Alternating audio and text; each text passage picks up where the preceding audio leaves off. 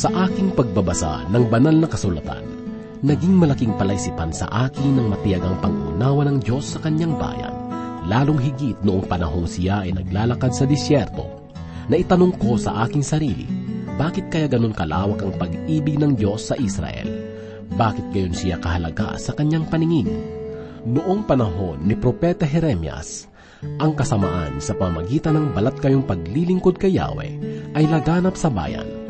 Ang kasamaang ito ay umabot na sa sukdulan, kung kaya't minabuti ng Diyos na magsugo ng mga propeta upang patuloy na maging tagapagpahayag ng mga mensahe ng Panginoon. Kung ating babasahin ang aklat ni Jeremias, matutunghayan natin na ang bayan ay nalulong sa pagsamba sa mga Diyos-Diyosan at nagpakalaya sa kanilang mga sarili masasabi natin na pinatay nila sa kanilang puso ang katotohanan ng Diyos at sila'y lumapit sa mga ribulto upang maging Diyos na hihilingan at tatawagan. Bunga nito, ang hatol ng Panginoon ay bumagsak sa bayan sa pamamagitan ng mga pagkabihag. Subalit nakalulungkot isipin na sa kabila ng mga pagtitiis na iyon, ang kanilang isip ay nanatiling bulag kay Yahweh sapagkat inakala nilang mabuti pa rin ang lahat ng bagay. Kaibigan, ang mensaheng iyong mapapakinggan ay magpapahayag ng mahalagang bagay na hindi mo dapat kalimutan sa iyong buhay. Sino ba ang iyong Diyos at papaano ka nagkakaroon ng ugnayan sa Kanya? Ito ay minsan pangyahatid ni Pastor Rufino de la Pere dito lamang po sa ating programa, Ang Paglalakbay.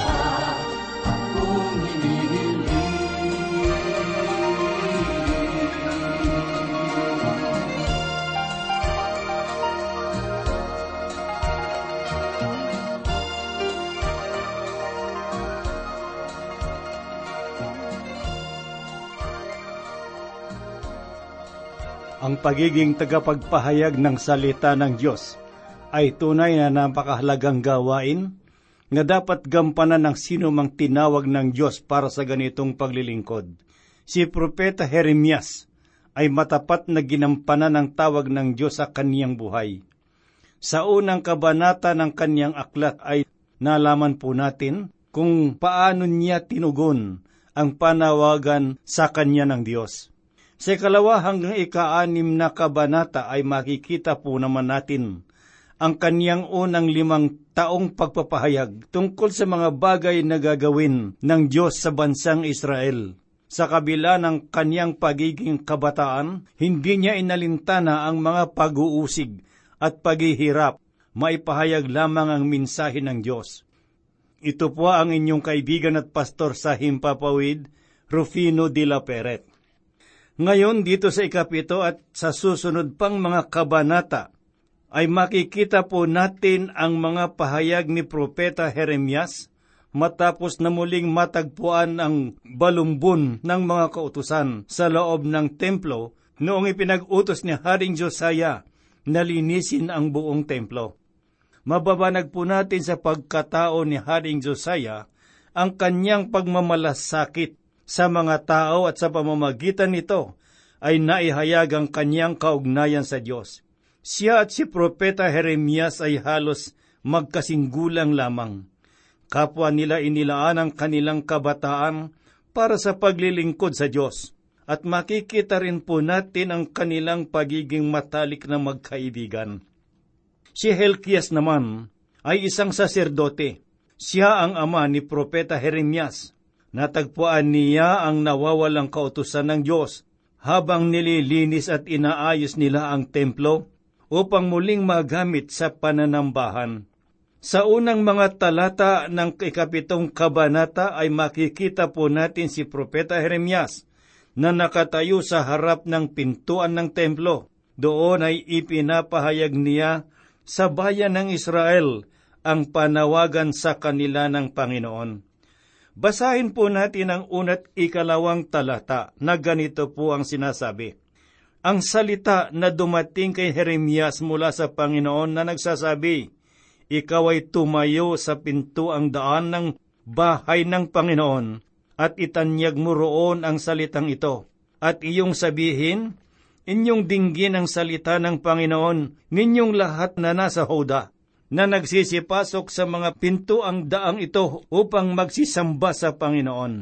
Ang mga katagang ikaw ay tumayo sa pinto ang daan ng bahay ng Panginoon. Sangayon sa ilan, ay kahalin tulad nito ang sinasabi sa ikadalawamput-anim na kabanata dito sa aklat ni Propeta Jeremias. Mapapansin po natin na tunay ngang magkahalintulad ang mga pahayag na ito Ngunit mapapansin din po natin na ang pahayag sa ikadalawamput anim na kabanata ay ipinahayag sa bulwagan ng templo at ang pahayag dito sa ikapitong kabanata ay ginawa naman sa harap ng pintuan ng templo. Ipinahayag niya ang gayoong minsahe sa ikalawang pagkakataon noong iba na ang hari, subalit ang laman ng kanyang minsahe ay hindi nagbago. Noong naibalik na ang dating kalagayan ng templo at muling nasumpungan ang banal na kautusan ng Diyos, ay nanumbalik rin ang sigla ng Israel sa kanilang pagsamba sa Panginoon. Pulupulutong silang naglalakad tungo sa templo upang doon ay magpuri at magpasalamat at napag-usapan nila kung papaano ang pagbabalik loob sa Diyos. Noong napakinggan ni Propeta Jeremias ang kanilang mga pinag-uusapan, ay sinabi niya sa kanila ang minsaheng ito. Basahin po natin ang ikatlong talata. Ganito ang sabi ng Panginoon ng mga hukbo, ng Diyos ng Israel.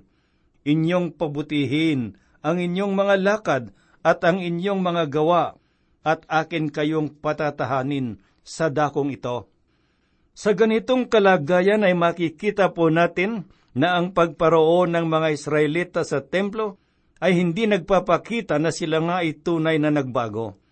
Ang naganap sa kanila ay panlabas lamang na pagbabago.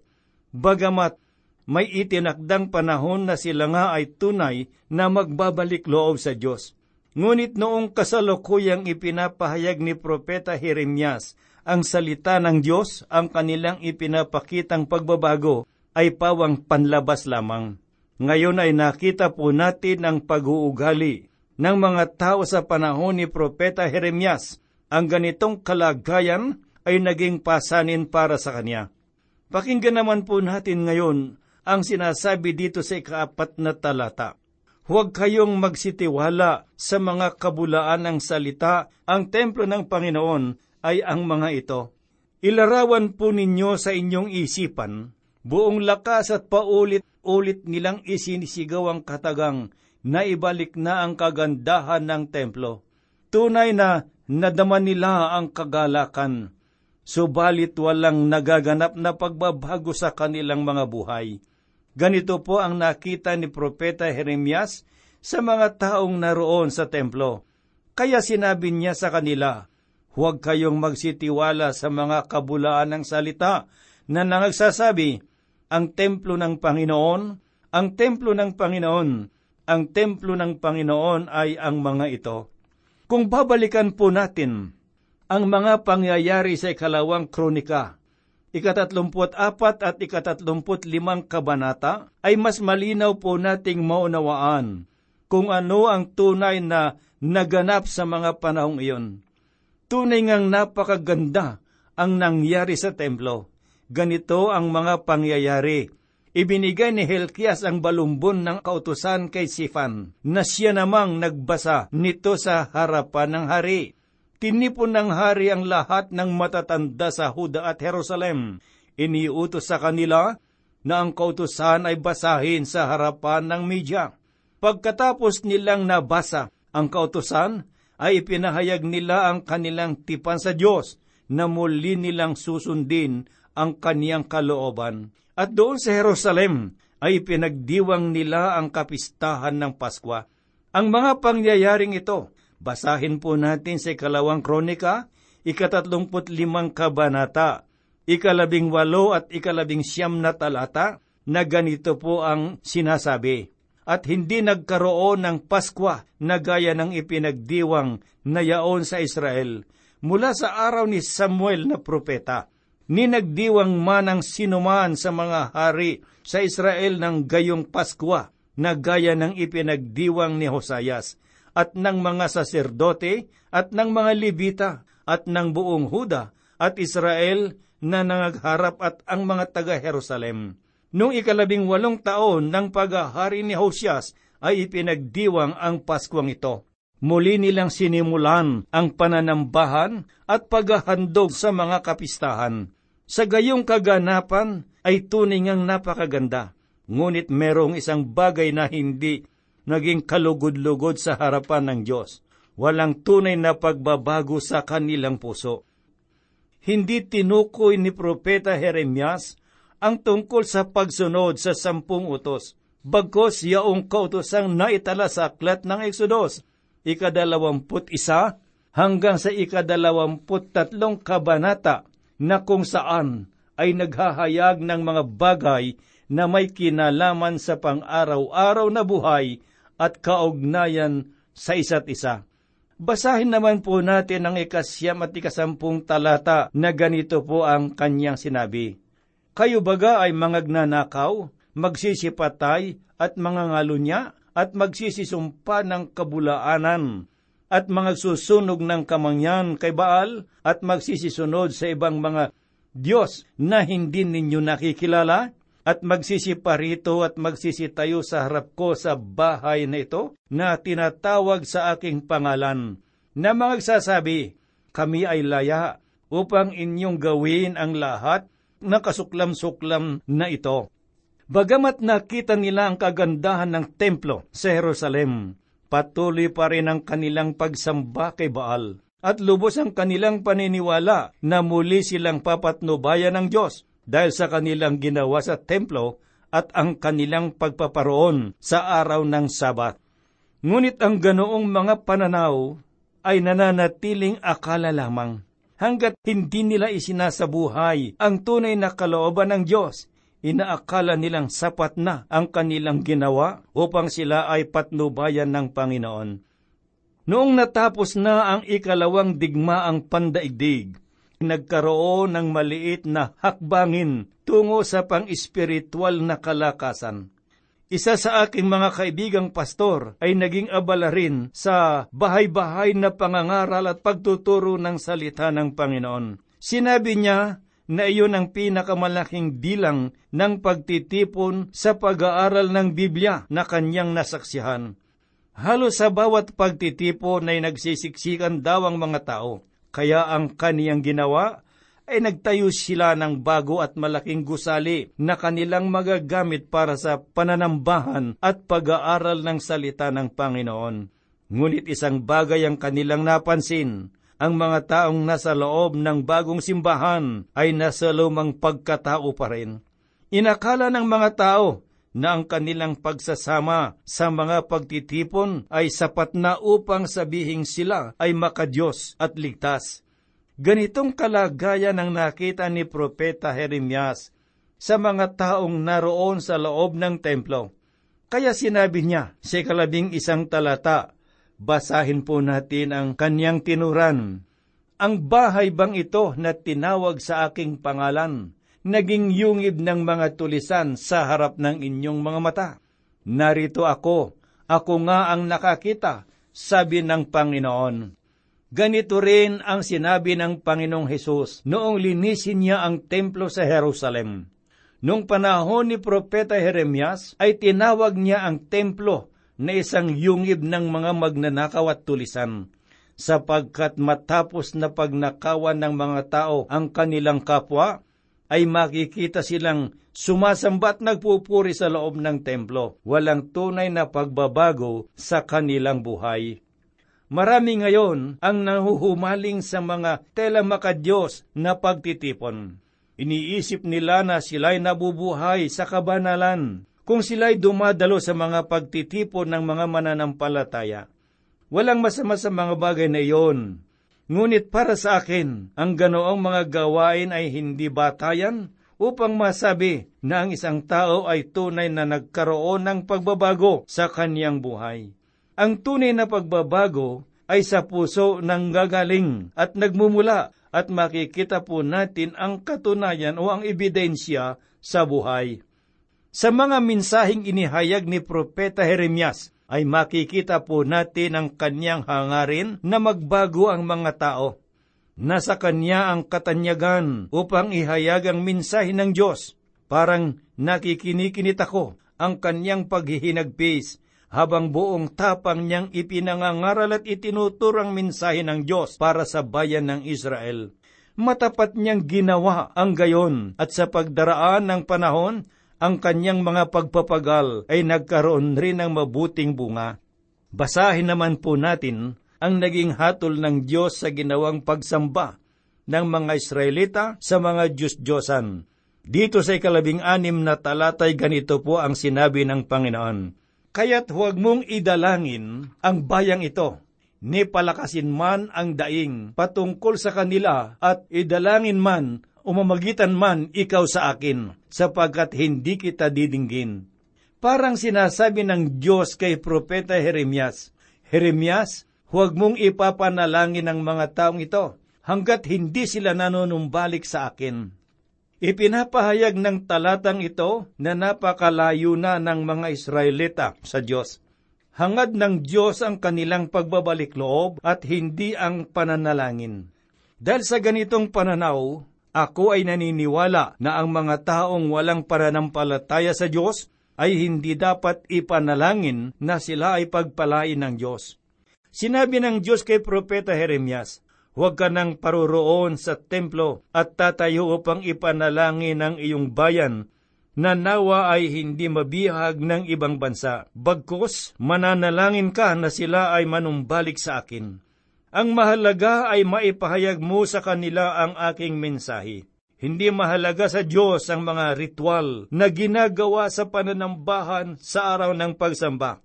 Ang mas mahalaga ay kung ano ang nagagawa ng Diyos sa ating buhay sapagkat hindi natin makikita ang tunay na pagiging mananampalataya ng isang tao sa kanyang ginagawa sa araw ng linggo lamang, kundi sa pamamagitan ng kanyang pang-araw-araw na buhay. Basahin po natin ang ikadalawamput tatlong talata na ganito po ang kanyang tinuran. Kung ang bagay na ito ang inyutos ko sa kanila, na aking sinasabi, inyong dinggin ang aking tinig at ako'y magiging inyong Diyos, at kayo'y magiging aking bayan, at magsilakad kayo sa lahat ng daan na inyutos ko sa inyo na ikabubuti ninyo. Napakaliwanag sa talatang ito na ang nais ng Diyos ay ang tunay na pagsunod sa kanyang kalooban. Ang pagdalo sa templo o pagsisimba ay mabuti, ngunit ito ay dapat na maging bahagi lamang ng pagsunod sa mga kalooban ng Panginoon.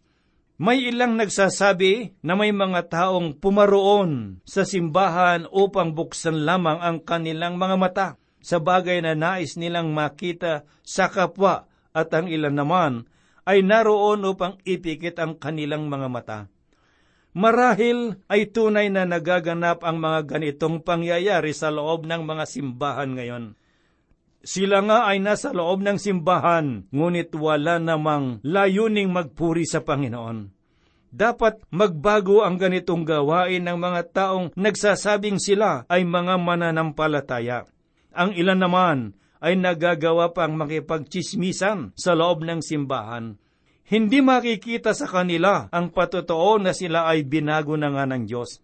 Maari po nating sabihin na madalas ngang dumadalo ng pananambahan, ngunit ang mas mahalaga ay ang patotoong naihayag sa pang-araw-araw na pamumuhay.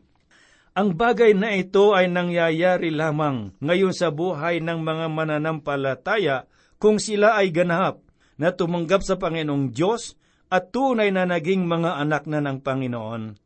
Pakinggan po natin ang ikadalawamput anim at ikadalawamput pitong talata na ganito po ang sinasabi. Gayon may hindi sila nakinig sa akin o nangagkiling man ang kanilang pakinig, kundi pinapagmatigas ang kanilang leeg sila'y nagsigawa ng lalong masama kaysa kanilang mga magulang. At iyong sasalitain ang lahat ng salitang ito sa kanila, ngunit hindi sila makikinig sa iyo. Iyo namang tatawagin sila, ngunit hindi sila magsisisagot sa iyo.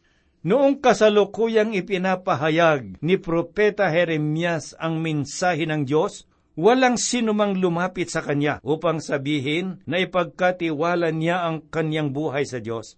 Ang mga tao noon ay nananatiling dingi sa mga salita ng Panginoon. Ganun pa man, matapat na ginampanan ni Propeta Jeremias ang kaniyang tungkulin upang maipahayag ang salita ng Diyos sa mga Israelita. Sa mga tagapangaral ng salita ng Diyos, hindi mahalaga kung walang tumutugon sa salita ng Panginoon sa pamamagitan ng kanilang pangangaral. Ang mahalaga ay matapat nilang ipinapahayag at ginagampanan ang panawagan ng Diyos sa kanila.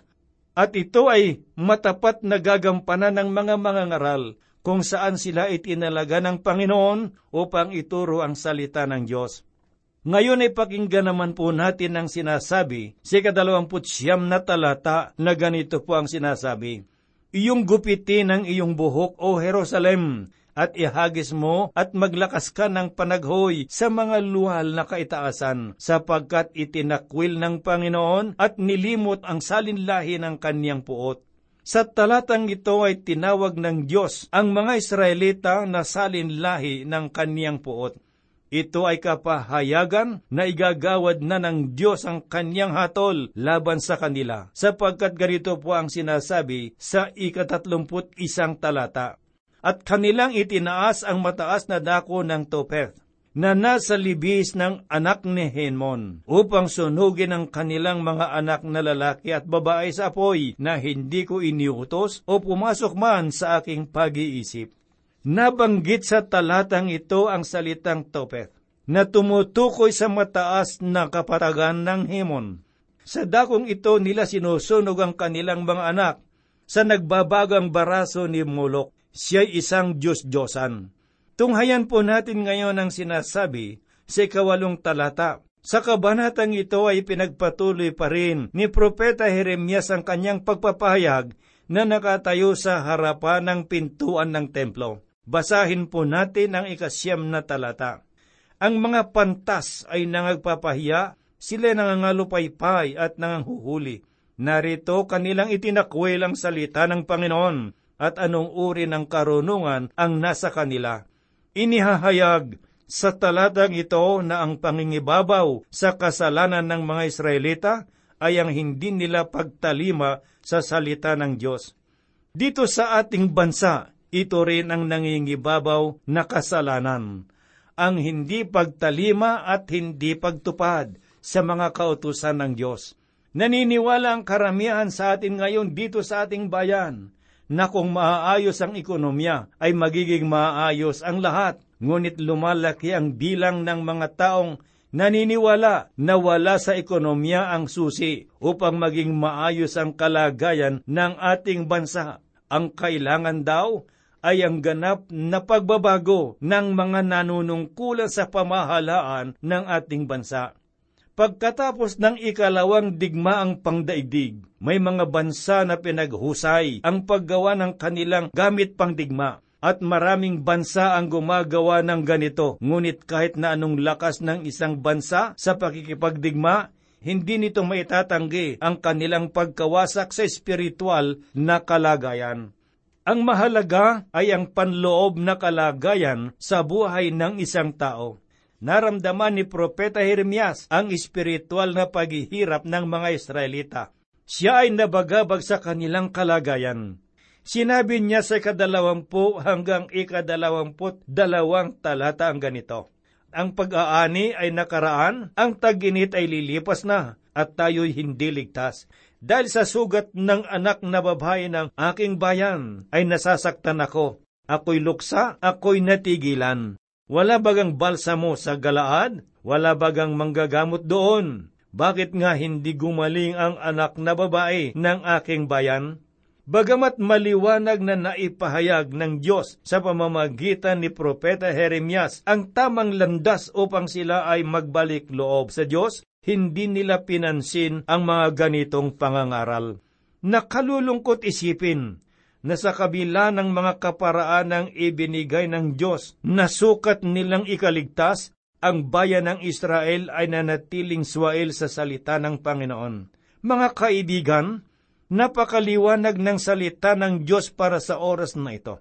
Nais ng Diyos na huwag nating tularan ang hindi pagtalima ng Israel sa salita ng Panginoon. Ito ay nagdulot ng kapahamakan sa kanilang buhay. Hangad ng Diyos na makamtan natin ang kaloob niyang kaligtasan, ngunit ito ay makakamit lamang natin kung tayo ay matapat na tatalima sa kanyang banal na salita. Huwag nating sayangin ang pagkakataon. Hanapin natin ang landas ng kaligtasan.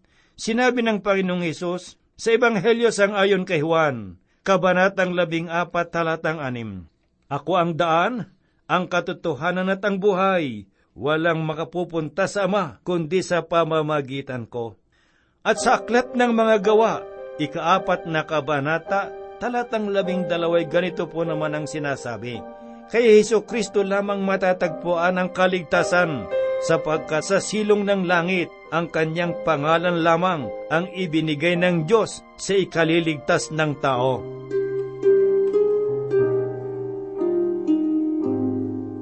Tayo po ay manalangin. Maibigin at mapagpalang Ama, Diyos po naming makapangyarihan sa lahat. Kami po, Panginoon Diyos, ay dumudulog sa iyo na buong kapakumbabaan. Nagpapasalamat kami sa iyong mga salita na aming natunghayan ngayon. Loobin mo, Panginoong Diyos, ng mga kaibigan at mga kapatid na nakikinig ng iyong mga salita ay magkaroon sila ng maliwanag na pananaw tungkol sa kaligtasan upang sa gayon, Panginoon Diyos, ay magkaroon sila ng matuwid na pakikipag-ugnayan at relasyon sa iyo. Kami po'y umaasa at nananalig na ito'y gagawin mo. Ang lahat po'y hinihiling namin sa banal na pangalan ng aming Panginoong Heso Kristo. Amen. Bakit kung minsan ang buhay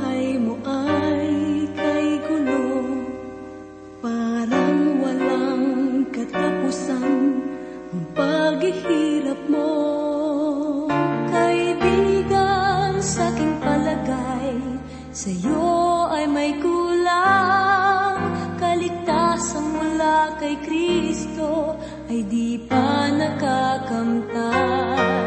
Bakit kung minsan ang buhay mo ay kay lungkot Parang walang sigla, walang pag-asa kapag may pagsubok pag-ibig niya't pagmamahal sa'yo nakalaan.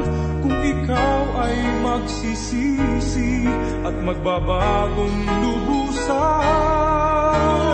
Ngunit kung minsan ang puso ay parang bato, hindi marunong umunawa laging gulong-gulo. Kaibigan, puso may buksan, pati na